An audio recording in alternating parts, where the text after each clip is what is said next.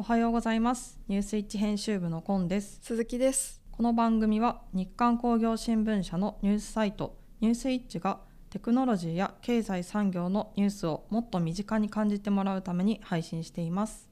本日第263回目の放送です。木曜日は今週話題になった記事トップ3のコーナーとランキング外だけど気になる記事を配信します。ニュースイッチラジオはオレンジヒートで加熱工程の電化と脱炭素社会に貢献するメトロ電気工業の提供でお送りします。はじめは今週話題になった記事トップ3のコーナーです。ニュースイッチでよく読まれた記事3本を要約して紹介します。3位は2023年の商用車業界に関する話題です。いすゞと日野自動車で業績明暗。商用車業界の今後の視界は。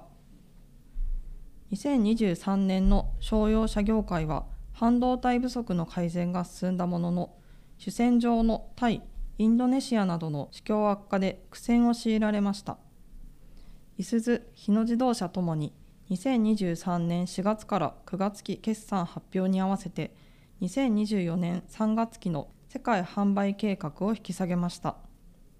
タイのピックアップトラック市場でシェア4割超を握るいすゞは2023年4月から9月期の同国の販売台数が前年同月比約42%減りました。日野自動車はインドネシアのトラック販売が同約17%減でタイも同約23%減少。タイはトラック購入時のローン審査の厳格化。インドネシアは資源価格の低迷が響いた格好です。商用車業界も世界的な脱炭素の潮流に直面しています。5月トヨタ自動車とドイツのダイムラートラックは傘下の日野自動車と三菱ふそうの経営統合計画を発表。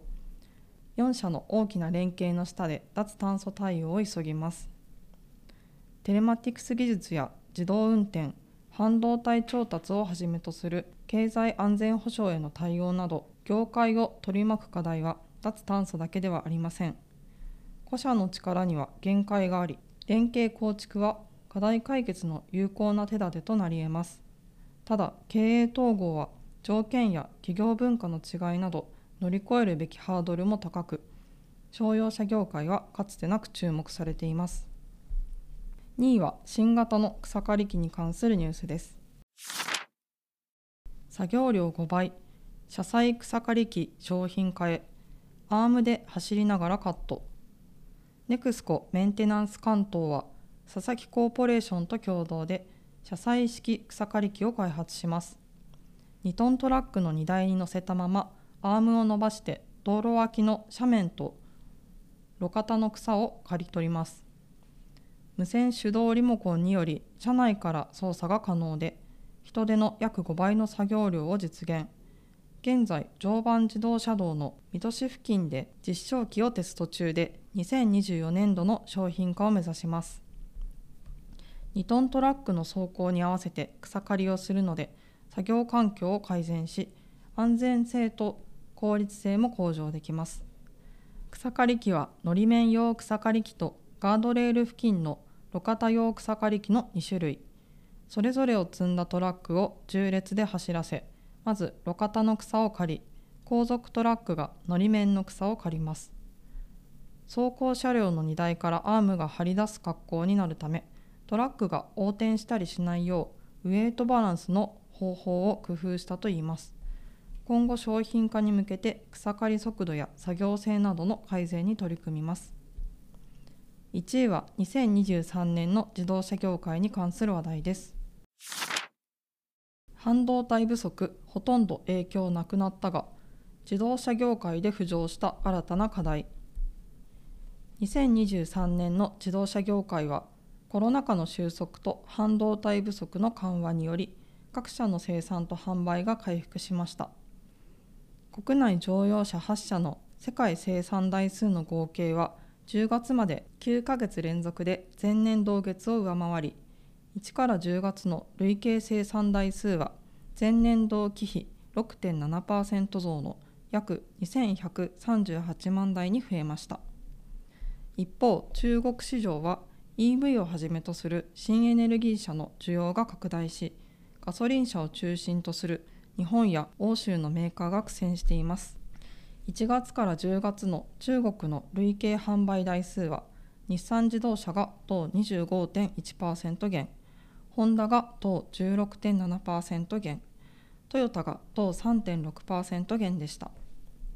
三菱自動車が10月に中国生産の撤退を決めたほかトヨタやホンダも工場の人員を減らすなど各社が収益改善を急いでいます。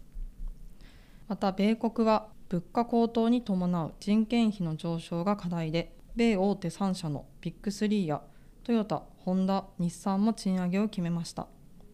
部品メーカーでは人手の確保が難しく生産に影響するケースも出ています。米国経済の動向も2024年の各社業績に大きく影響する見込みです。ここからはランキング外だけど気になる記事のコーナーです。毎週の放送で3本配信している今週話題になった記事はニュースイッチの記事 PV ランキングをもとに作成しています。それ以外に惜しくもランク外となっているけれど編集部が気になった記事を選びご紹介します。伝送映像を動く 3D 点群で再現。NTT の新システムが実現する映像体験。NTT は高機能センサーライダーとデジタルカメラで計測した空間のデータを遠隔地のディスプレイ画面に伝送し動きのある3次元 3D 点群データとして再現するシステムを開発した。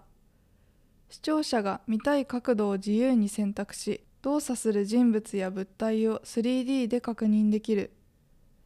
橋の設備点検などに使う点群データを動く点群に応用。コンサート中の歌手や試合中のサッカー選手などを再現できる 3D 動画配信としての実用化を目指す。照射したレーザーの反射速度の時間差で物体との距離を計測するライダーを用い対象空間にある人物や物体の点を作成。この点にデジタルカメラ RGB カメラの映像を元にした色をつけ色付きの点群を生成する。対象空間の3点に置いたライダーとデジタルカメラで作成したそれぞれの 3D 点群データに加え事前に計測した背景の点群データを処理システムで統合。このデータを遠隔地に送信することで送信先のディスプレイ画面上に 3D 点群で構成したカラー映像を表示する。現状では画面上に250万程度の点で構成した 3D 点群映像を表示できる。将来はライダーが照射するレーザー光を増強するほか現状ではハイビジョンで撮影している動画の画質を 4K などにすることで表示できる点を増やす。2025年度をめどに現状よりも高度な処理システムの構築を目指す。コロナ禍を経てライブや舞台などはライブ配信の日程が設けられることが増えました。今回紹介したシステムの実証実験ではタイムラグも実際の動きの約1秒遅れ程度に抑えられたとのことです。実用化されれば例えばライブの同時上映でより奥行きのあるリアルな映像を見ることができるかもしれません。また視聴者が見たい角度を自由に選択できるということでライブ DVD でよくあるマルチアングルもさらにマルチな視点で楽しめるようになるのではないかと期待が高まります。ニュースイッチでは毎週100本近い記事を配信していますのでこんな記事もあるんだなと少しでも興味を持っていただけたら嬉しいです。エンディングです。本日は、えっと、3D 点群データ